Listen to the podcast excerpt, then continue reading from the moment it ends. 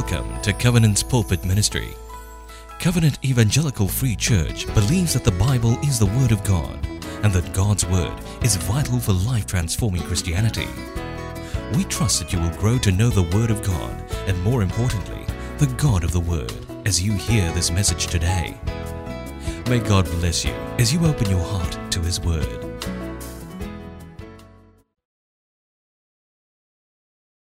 Good morning, brothers and sisters in Christ, whether at the East Center, Bukit Panjang Center, and Woodland Center, and of course, all of you who are at home.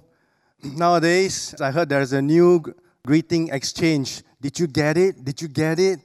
People say, wow, so, so happy I got a C minus. Never see people got a C minus anyway. And then those who get C plus seems to be even happier for some reason, yeah. And so, yes, I was C plus uh, on the second day of Chinese New Year, had all my uh, isolation and so on.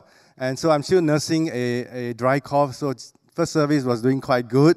So in case I, I have some cough later on, don't worry, I'll, I'll turn away from you, all right? I think this past week certainly threw the world into another downward spiral. The European Affairs Chief lamented these are among the darkest hours of Europe since Second World War. So, as Pastor Edmund shared with us, let's be in prayer during this Lent season, not just for ourselves, but for the church, for the world to be ready to meet with King Jesus as he has led us in this spiritual burden this year. For today, we will continue with the exposition on First Thessalonians. For the past two weeks, you have seen how in First Thessalonians chapter 1, we saw the incredible transformation of lives through the gospel of Jesus Christ. And this resulted in the birth of a young, vibrant church community that became an exemplary model to all in Macedonia and Achaia, which is a huge area. Today, as we look at 1 Thessalonians chapter 2, verse 1 to 9, and essentially it is an elaboration of 1 Thessalonians chapter 1, verse 5, which reads, because our gospel came to you not only in word, but also in power and in the Holy Spirit and with full conviction. You know what kind of man we prove to be among you for your sake. As we have seen how the writings begin after they ministered in Thessalonica, they had to do a quick exit because of persecution. Time passed by, and for some reasons, there were criticisms on Paul's ministry and on his integrity. Now, we don't know for sure who these accusers are. Were they the Jewish hostile persecutors? Were they the church folks who felt abandoned by the team? Or were they the Gentile oppositions that arose within the city itself after the formation of the church? But from 1 Thessalonians chapter 2 onwards, today Paul began to defend his life and ministry to chapter 3, verse 10. And essentially is to elaborate on what kind of man we proved to be among you for your sake. And that's mentioned in 1 verse 5b. So would you open up your scriptures, the Bible, whether manual or physical copy or digital copy? First Thessalonians chapter 2, verse 1 to 9, reading from the ESV Bible. For you yourselves know, brothers, that our coming to you was not in vain. But though we had already suffered and been shamefully treated at Philippi, as you know, we have boldness in our God to declare to you the gospel of God in the midst of much conflict. For our appeal does not spring from error or impurity or any attempt to deceive but just as we have been approved by God to be entrusted with the gospel, so we speak not to please men, but to please God who tests our hearts. For we never came with words of flattery, as you know, nor with a pretext for greed, God is witness. Nor did we seek glory from people, whether from you or from others, though we could have made demands as apostles of Christ. But we were gentle among you like a nursing mother taking care of her own children. So, being affectionately desirous of you, we were ready to share with you not only the gospel of God, but also our own selves, because you have become very dear to us. For you remember, brothers, our labor and toil. We worked night and day, that we might not be a burden to any one of you while we proclaim to you the gospel of God. I'd like to suggest that chapter 1 underscores the transforming power of the gospel message in the lives of the Thessalonian believers. But chapter 2 underscores the transforming ministry of the gospel messenger among the Thessalonians. Today we will explore what kind of gospel messengers Paul and his team were. Now, if last Sunday's sermon title was Wow, what a church, then this Sunday's sermon is Wow, what a messenger.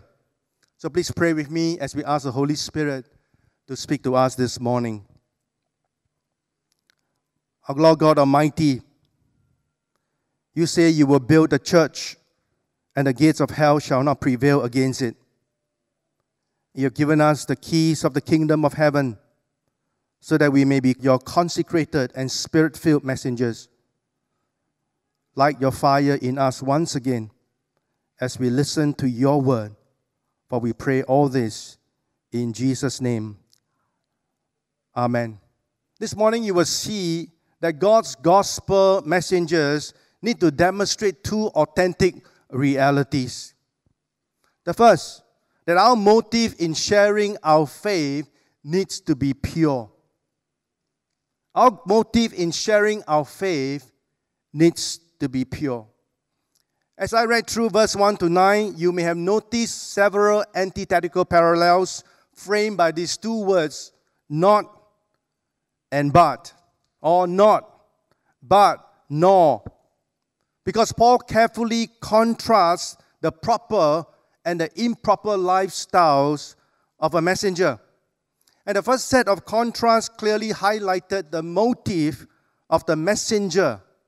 Why do we do what we do? Or in the devotional journal, why do we say what we say? Allow me to explain this in brief. Look at verse 3. Paul says he did not preach the gospel from error or impurity. Verse 4. Not to please men. Verse 5. Not with a pretext for greed. Verse 6. Nor did we seek glory from people. When Paul says he did not do this from error or impurity, in other words, it means that he was preaching the gospel in truth and not falsehood. And they were doing so even though the gospel message was offensive to the hearers.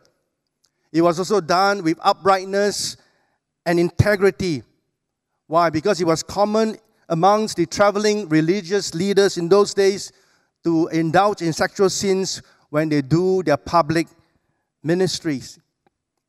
In verse 4, 5, and 6, when he says he did not do it to please man, not with a pretext for greed, nor did he seek glory from people. I'll take all this in one whole lot. The idea of pleasing man is not simply to be a man pleaser, but often is to render a service in order to get some special favors. And Paul here says, I did not do this, preach the gospel for any financial gain or greed. Neither did I do this to seek any praise and glory from people. Yes, Paul's motive was pure. How so? Here comes the contrasting motives. Verse 4, he says, We have been approved by God. And the end of verse 5, God is witness. It is no small thing to appeal that God is witness to our lives. In other words, he appealed to God as the primary tester and approver of his heart that no man can see but what God can see. And the word approve here has the idea of a successful result of examining something or someone. Now, quite clearly, Paul's conversion experience, his call to the ministry by the Lord Jesus Christ because Jesus appeared to him in Acts 9 personally, and three years of exile training in Arabia was sufficient evidence here of this servant of God. He was approved by God and therefore entrusted with the sacred gospel. God is witness. In summary, for point one, Paul demonstrated that their motive in sharing the gospel was pure before God and before people. It was not to please any man, not to get any money or fame, but it is to please God, be approved by God, and thereby carry the responsibility and stewardship to become gospel messengers with a pure heart. Allow me to pause at this time for our own application. Let's examine our own motive.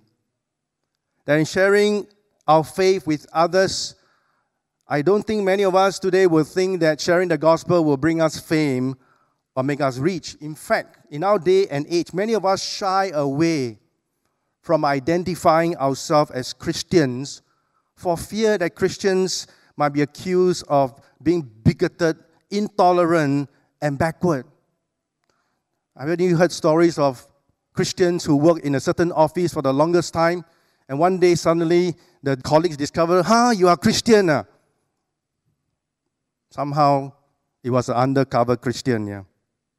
And we all know it's very easy to shy away talking about gospel truths as others might attack and even shun us today. Therefore, it's very easy, whether in our schools or in our workplace, to find approval and acceptance from the culture and people around us.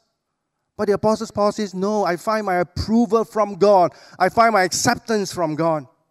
Brothers and sisters, we do have a true living and life transforming gospel, don't we? And if we have a credible and historical faith that Christianity has lasted more than two millenniums, if Jesus is not real, if Jesus has not been resurrected, if the Bible that you and I read is not credible, then Christianity wouldn't have made it to this stage. But no, it grew and it multiplied and it reached each one of us. And I trust that means it changed us, it transformed our hearts and our spirit. Therefore, I think the greater problem that we face today is not the gospel message. The greater problem we face today are the gospel messengers. Because, bottom line, are we legit?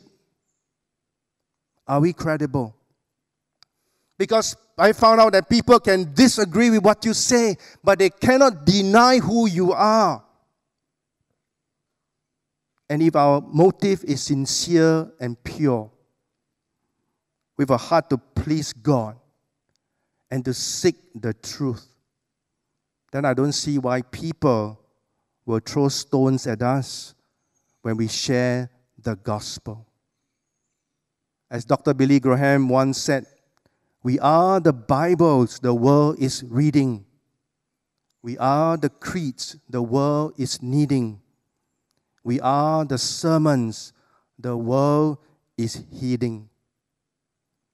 Another anonymous quote that blessed me very much this week live in such a way that those who know you but don't know God will come to know God because they know you. How powerful that is. When I was working in the Air Force in the 80s, I inherited a title from my colleagues. They call me, Here Comes the Holy Joe. I didn't like it at first because I thought they were just making fun at my faith and me. And honestly, I wasn't as holy as they thought I was because God knows my heart. After some time, I took it as a compliment. Why? Day and night, I work with my friends. We work hard. We have gone through crises together when there are air crashes and people die. We have gone on overseas attachment for one to two months where you live in the same quarter together. And people would have seen you for who I am, seen me for who I am, and what I stand for. Of course, I, am by no means perfect in any way. But surely I can say, by God's grace, I sought to live my Christian faith as best as I could and to love people for who they are. And each time when we had an opportunity to talk about life, talk about our faith, I don't have someone saying to me, just sit down and shut up. No. There's always been a decent, reasonable exchange and conversation. A conversation that I believe honors God and is appealing to my friends. Brothers and sisters, I share this not to put myself on a pedestal, but I share this as a point for all of us. If all of us at our workplace, in our family, if people see us for who we are, and our motive is sincere and pure, I believe we would have gained a friend. And later on, we would gain a hearing. And at God's appointed time, we will be able to share the best thing that has happened to our life the transforming grace and love of Jesus Christ. So, yes, as a covenant community, let's ask God to help us to live in such a way that those who know you but don't know God will come to know God because they know you. And sisters, the Apostle Paul and his team were God's appointed messengers and they shared their faith with a pure motive. Not only must our motive in sharing our faith be pure, the second authentic reality we need to demonstrate is that our manner in sharing the gospel must be genuine, needs to be genuine. We'll now look at the second set of contrasts in the text to see how the manner or the methodology in sharing the gospel needs to be genuine. Verse 3 Paul says, I did not do this with any attempt to deceive. Verse 5 For we never came with words of flattery. Verse 9 Not to be a burden to anyone. Again, let me comment on this briefly. Verse 3 Attempt to deceive. The word deceive or trick originally refers to catching fish by means of a bait. And therefore, it now carries the metaphorical meaning of deceit, cunningness, or treachery. And Paul says, No, I, I did not use any dishonest means to trick people into believing the message. Verse 5 words of flattery. One scholar remarked the word carries with it the idea of various means and ways by which one seeks to gain influence over another, generally for his own ends.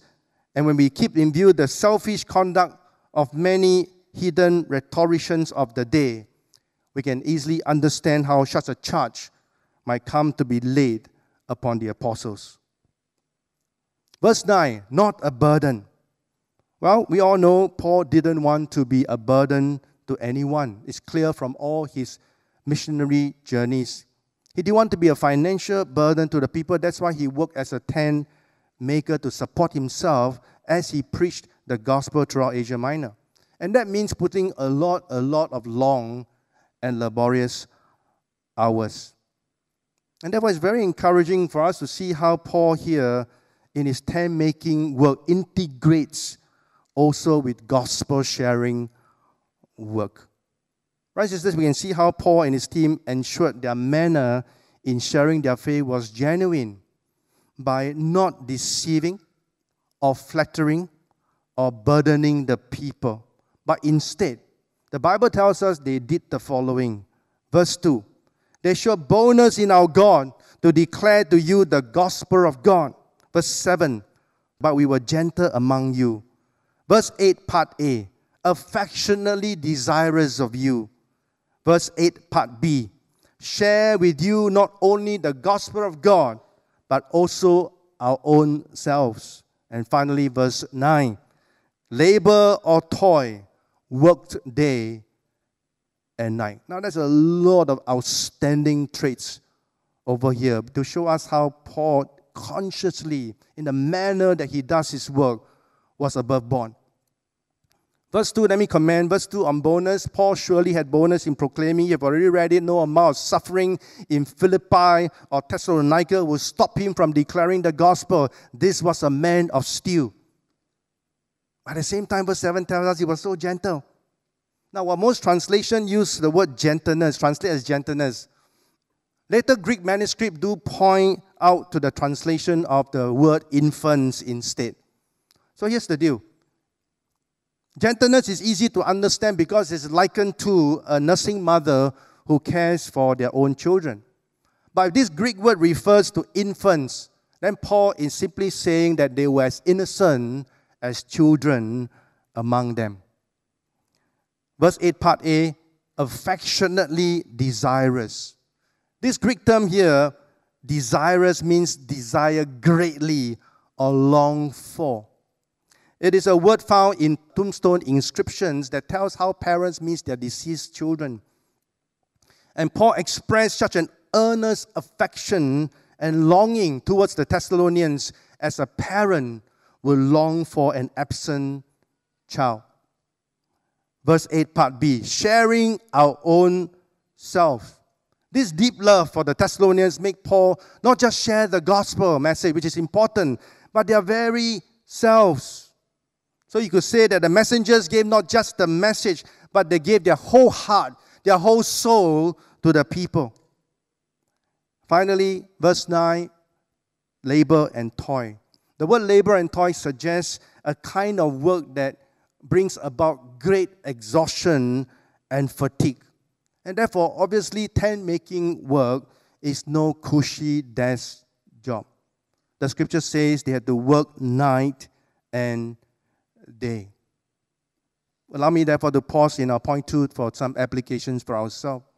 You can see what an amazing set of contrasts that shows the manner by which the Apostle Paul and his team shared their faith. It is with great genuineness. Therefore, who will not believe the message if they saw how Paul and his team delivered the message? It was so genuine. Bonhoeffer said this He says, Your life as a Christian should make non uh, believers question their disbelief in God. Or another anonymous quote live in such a way that if anyone should speak badly of you, no one would believe it. I love this. Because more often than not, people say something of, to you, everybody believe in it. Huh? This is the unfortunate world, yeah. We rather believe in rumors. Brothers and sisters, if the gospel is true, then how can we deny it? How can we hide it? How can we proclaim the gospel naturally, faithfully, with a genuine heart and spirit?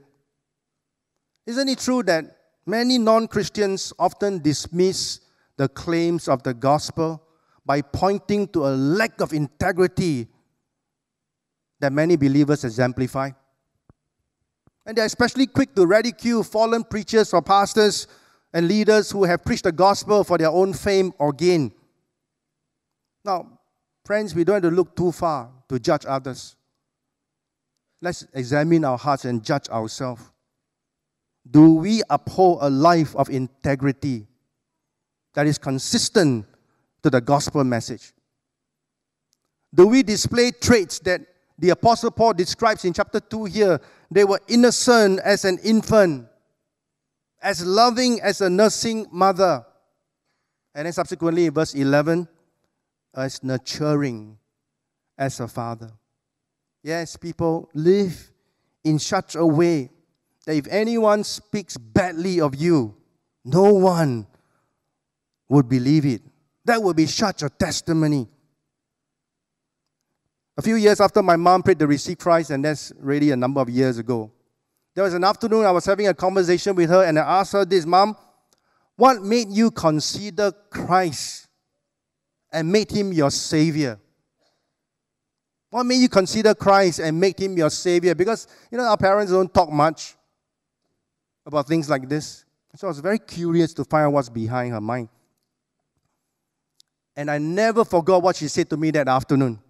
He said, Son, it's because I saw how Jesus changed all of your lives your life, your sister, and your brother's life. Wow, may God change us so that those around us testify of the gospel message that is within us. Right, sisters, in conclusion, these are two authentic realities the messengers of God need to demonstrate. Number one, our motive in sharing our faith needs to be pure. Secondly, our manner in sharing our faith needs to be genuine. Now, we will all gladly say in Christianity there is no dispute as to the power of the gospel message. No dispute. For some time now, I've been, last year until this year, I started working with some of the prison fellowship volunteers, and many of them are ex prisoners. And you hear this constant testimony, one to the other, one to the other. And they will say this to you My life never changed. I kept coming in and out and in and out until I met Jesus. Until I met Jesus. But we also got to realize it is very unfortunate that we have heard this too often from our non Christian friends. They will say things like, Oh, if so and so is a Christian, I will never want to be one. Or if so and so is a Christian, how can I believe in the message? So, allow me to address two groups of people as I close. First, let me talk to some of you who may be non Christians listening to this message, and especially those online as well. If you are not a Christian and you find it hard to believe in Jesus because of the lives of some Christians, then I want to make a special appeal to you this morning. I want to say to you, it is Jesus who loves you. It is Jesus who gave his life for you. It is Jesus who says, I want to give you an abundant life. Don't worry about the person that stumbles you because that person didn't die for you. And because Jesus is the one who wants to start this precious relationship with you, the key question you need to be asking is Is Jesus true? Is Jesus real? And if you are drawn by Jesus and His life today and His love, then all other people and all other things should not matter. Let Jesus take care of those people. But you take care of yourself. Because this is a personal invitation from Jesus to you that will change your life forever. He has come to give you life and life abundantly. Therefore, why reject this good gift that He has given to you? And if these words strike a chord in your heart today, where you are, if you're a non Christian and you want to know Jesus and receive this gift of precious relationship with Him, where you are, wherever you are right now, just repeat this simple prayer after me. In your heart, God hears you. Say, Dear Jesus, thank you for what you have done for me. Please forgive me of all my sins. I commit all my burdens to you today. I invite you into my heart. In Jesus' name. Amen. If you have said this prayer quietly in your heart, I want you to know that God hears your prayer. And after the service, there'll be a QR code. Please scan the QR code because we would love to get in touch with you and show you how to grow this relationship with the Lord Jesus Christ. Now, let me speak to all of us who are fellow believers. If you and I are believers and we are disciples of Jesus, then God has a sacred mission for us. We have a sacred stewardship to Jesus by being his authentic messenger. And therefore, to ask the Holy Spirit empower us to be God's pure and genuine messenger. Of course, it's not going to be a breeze but we can fully rely on the sufficiency of Jesus and his gospel to touch and transform lives. And what we need to ask God is to do, Lord, change me. Make me the Christ like messenger of the gospel to my unbelieving family, friends, and colleagues. And we know we have hurt someone who is a non believer, or we know a non believer has something against us or offended by us, it's never too late to say sorry and make amends for the sake of the gospel. It will go a long way for this person to come to know Jesus Christ. And therefore, may people around us stand and applaud. Oh, what a messenger of God. Let me close with this true story As the war erupted in Ukraine this past week, the Gospel Coalition Ministry published this testimony written by a pastor on the 24th of February, just a couple of days ago. And the headline of that article reads To stay and serve why we didn't flee Ukraine. This is what he said, and I've chosen some excerpts, and along the way, you'll see some on the screen. He said, In recent weeks, nearly all the missionaries have been told to leave Ukraine. Western nations evacuated their embassies and citizens. Traffic in the capital of Kiev, this is very hard to pronounce, right? So if I do so wrongly, please forgive me. People in the capital is disappearing. Where did the people go? And he said, My wife and I have decided to remain in our city. And in anticipation of the coming disaster, we've bought a supply of food, medicine, and fuel so that if necessary, we'll be able to help those in need rather than burden them. I told my children, pack your backpacks, pack enough things for three days. In the past, such packing meant that we were going on a vacation or a fun trip. So our younger children, six and eight years old, have been asking, Dad, where are we going?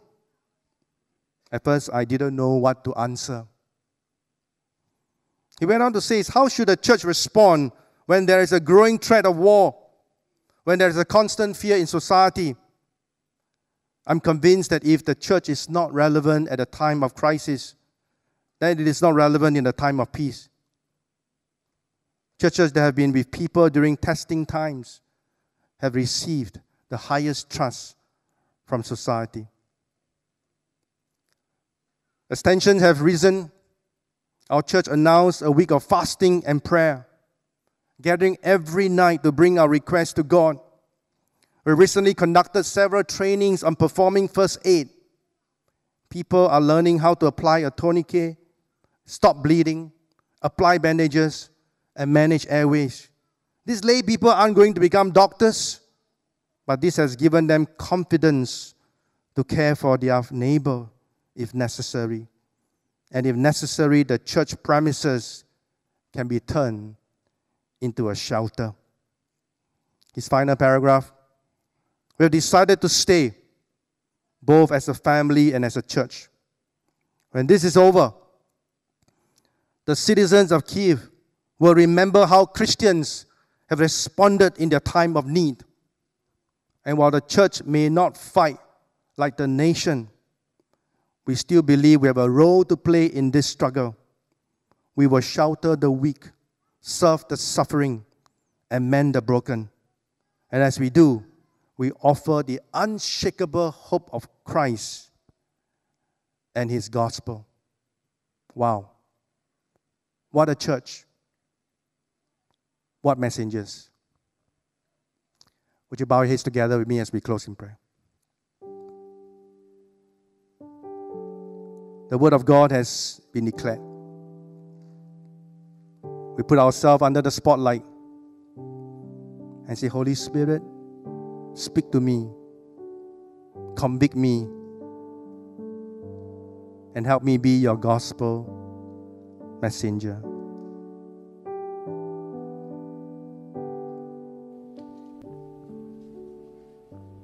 I'm going to ask you right now to arise quietly to your feet as we stand in the holy presence of God.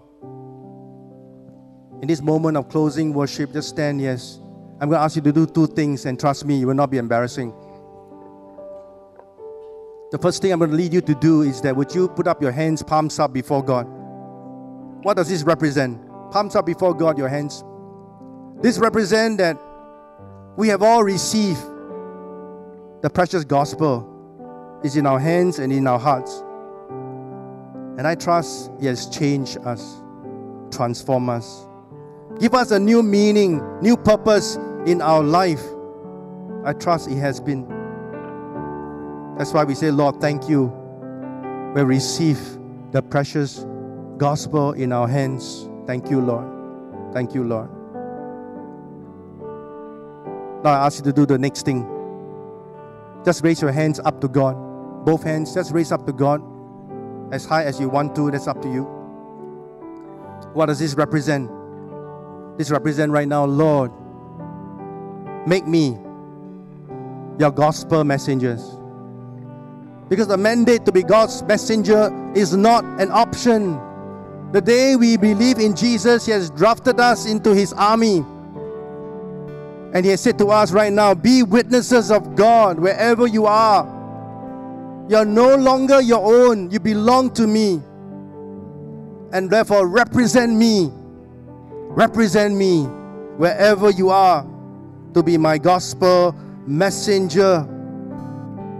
And our prayer, Lord, thank you and make me, therefore, your pure and genuine messengers of God. Help me to be legit, credible witnesses of God because we know that the gospel of Jesus Christ transform and change lives. And as He did so for us, He will do so for our family, our friends, and this world. And so we say, Lord, cause us to go forth and make a difference, Lord. In Jesus' name we pray. Amen. Let's worship God with this closing song.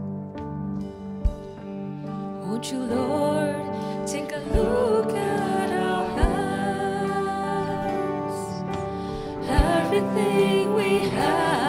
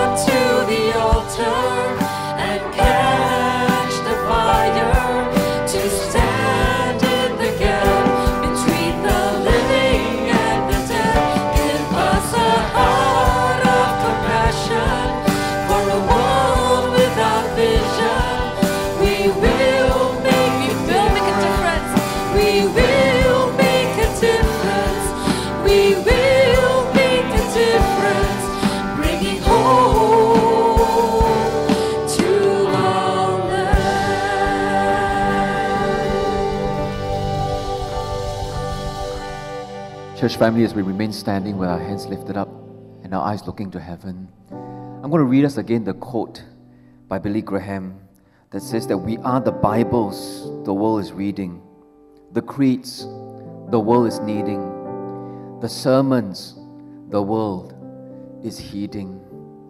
And as we come to this final conclusion of our service, I want just to give us a moment right now as we look to the Lord. Who is that one person, just one, at home or at your workplace, in school, in your neighborhood? God is saying, I'm sending you. I'm sending you as a messenger to this person. And would you quietly respond to the Lord now to say, God, send me. Send me as that sermon. Send me as that Bible. Send me as the creed they will see and hear and know.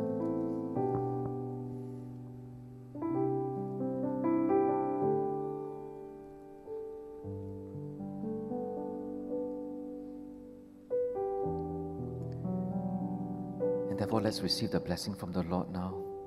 Father God, we ask by your Spirit, anoint and send us forth, O Lord, as your messengers, that we may be the Bible our friends and family will read, the creed they will see lived out through our choices and our words and our actions, the sermon they will hear through our lives and act upon and come to faith.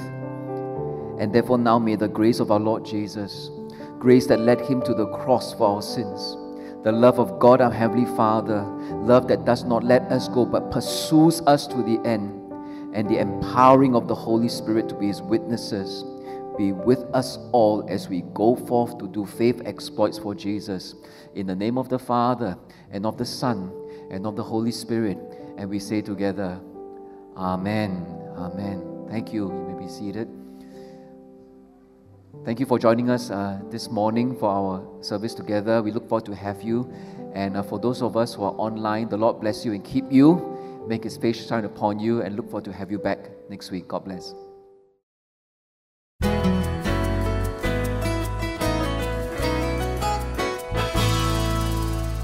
We're glad you had spent some time listening to God's Word, and we hope that the message has ministered to you. Should you require more assistance, kindly call 6892 6811, or you can visit us at www.cefc.org.sg for more sermon titles. God bless you in your spiritual pilgrimage ahead.